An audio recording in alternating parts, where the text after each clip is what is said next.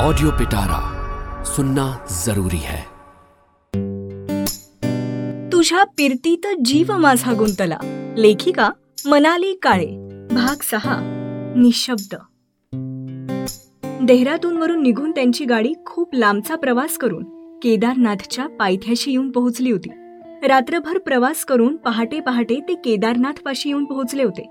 आता ट्रेक सुरू करण्यापूर्वी थोडं फ्रेश वगैरे व्हायची गरज होती. जवळच्याच एका छोट्याशा हॉटेलात दोन खोल्या घेतल्या. दोघही फ्रेश झाले. थोडीशी झोप काढली आणि शिव तयार होऊन खोलीच्या बाहेर पडण्याआधीच तारा तिथे हजर होती. ट्रेकला साजेशी एक ट्रॅक पॅन्ट आणि ढगाळ कुर्ता घातला होता तिने.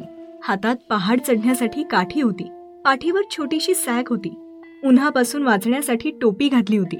मात्र एक गोष्ट कायम होती. तिच्या चेहऱ्यावरचं हसू. शिव बाहेर आला आणि एकमेकांशी काही न बोलताच ते पायऱ्यांपाशी आले. आता इथून वर पाहिलं तर दिसत होता एक उंचच्या उंच डोंगर. एका बाजूला खोल दरी त्यात धबधबा नदी सगळं दिसत होतं. चढून वर जाण्याची जागा इतकी अरुंद होती की उजव्या बाजूला खोल दरी आणि डाव्या बाजूला उंच डोंगर. अनेक लोक पालखीत बसून प्रवास सुरू करत होते.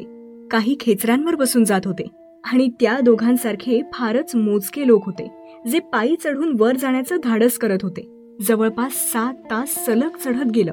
तर वर पोहोचता येणार होतं. हा ट्रेक तिच्या आयुष्यातला सगळ्यात कठीण थकवणारा पण तितकाच रोमांचक ट्रेक असणार होता.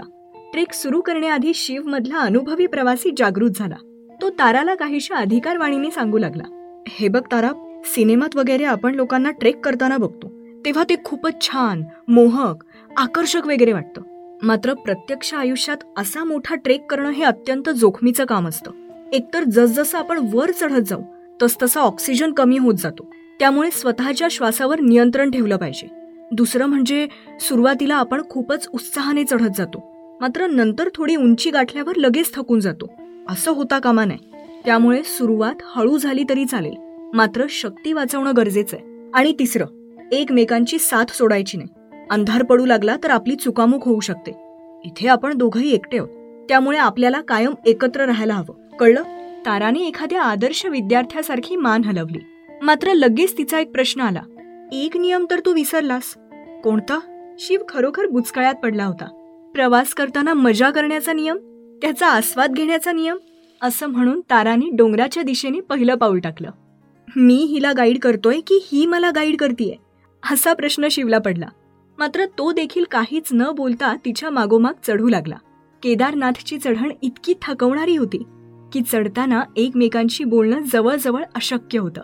सुरुवातीला मोजकं बोलून झाल्यावर पुढचं सगळं संभाषण त्यांच्यात डोळ्यांनीच व्हायला लागलं होतं. तारानी उत्साहाने शिवकडे पाहिलं की त्याला कळायचं की हिला नक्कीच एखादा सुंदर पक्षी दिसला असणार. मग मध्येच ती चालता चालता थांबली की शिवला समजायचं.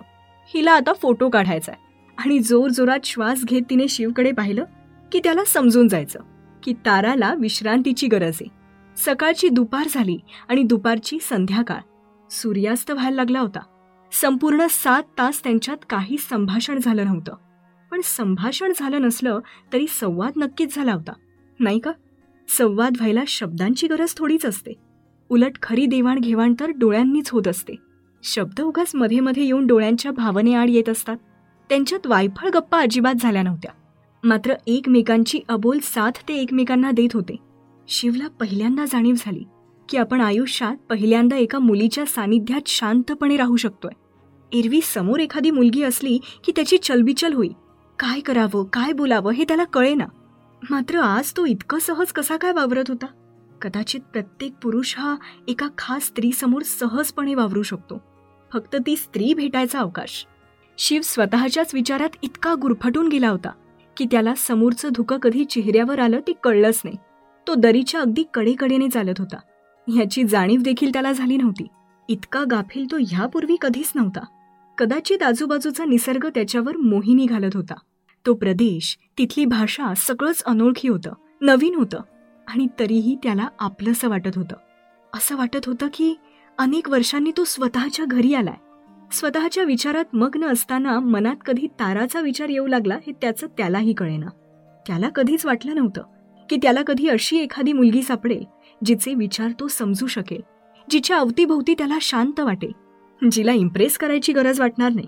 ह्यालाच प्रेम म्हणतात का? प्रेम फारच निसरडा शब्द आणि निसरड वळण. ताराच्या विचारात त्याचा तोल कधी गेला हे त्याचं त्यालाही कळलं नाही. आणि कडेवरून त्याचा पाय सरकू लागला त्याचा तोल जाऊ लागला. समोर खोल दरी होती आणि शिव मोहिते दरीत घसरणार होता.